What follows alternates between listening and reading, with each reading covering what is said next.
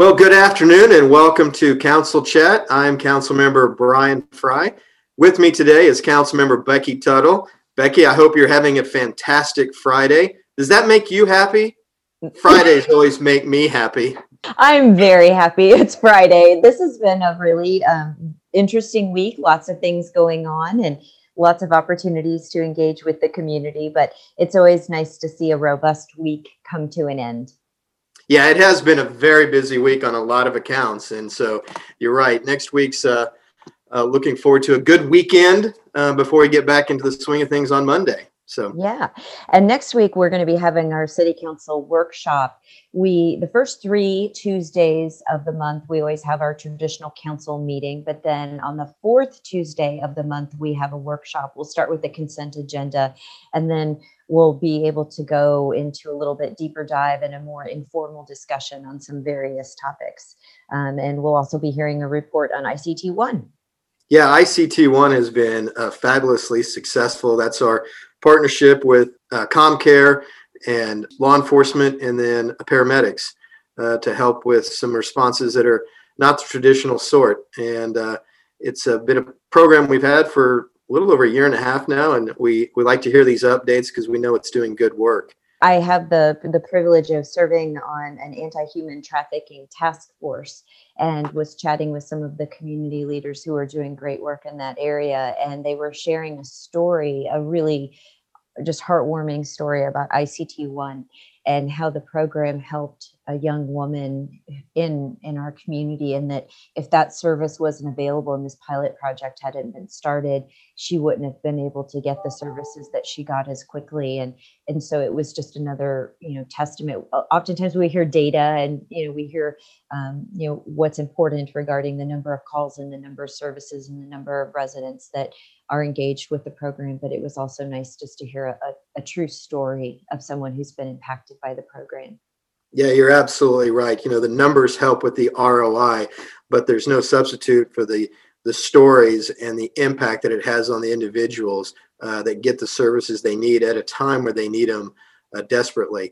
Uh, I've gone on a couple of ride-alongs with WPD where we've had to call out ICT one, and it's been so well received and in helping people at a time that they're the most vulnerable.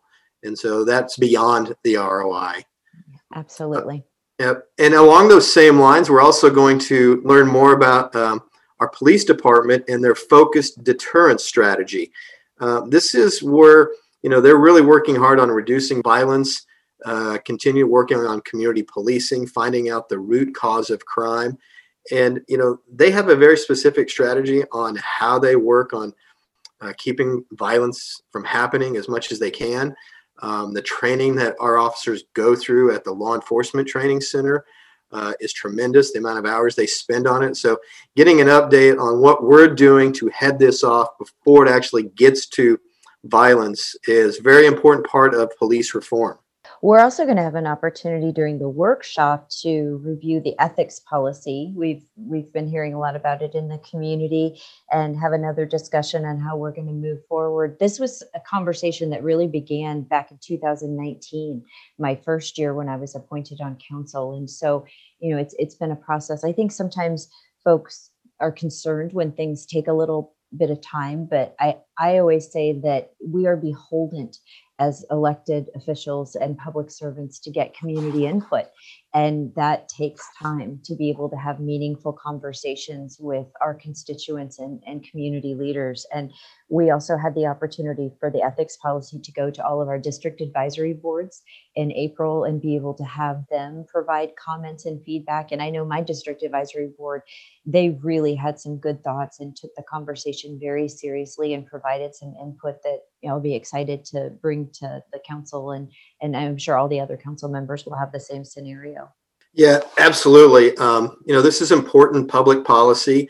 It's been uh, something that's been in discussion for a very long time, like you mentioned. Um, and making policy is like making sausage. It's it's not always pretty, and sometimes it needs that longer conversation and to really uh, get into it and discuss it, not only amongst ourselves in a workshop setting, but out in the public, like at our DABs and so forth. And so this is just another step in the process. I still think we're probably a couple of meetings away from hearing it and reviewing it at a at a council meeting. But these workshops help us get to that point where we are ready to discuss and adopt or tweak it additionally. But and again, this is where we really need feedback from the public. Having voices outside of our regular group of circle of, of folks is always important. And so you can always email any of us uh, or the mayor or phone calls to the council office. It's as simple as 268 4331. We love to hear from folks, um, whether it's on the ethics policy or stuff happening in your neighborhood or just something that you've seen that you don't uh, think we're aware of. You'd be surprised at uh, how much we don't know. and we always want to hear from folks. So please reach out to us and uh, let us know what's going on.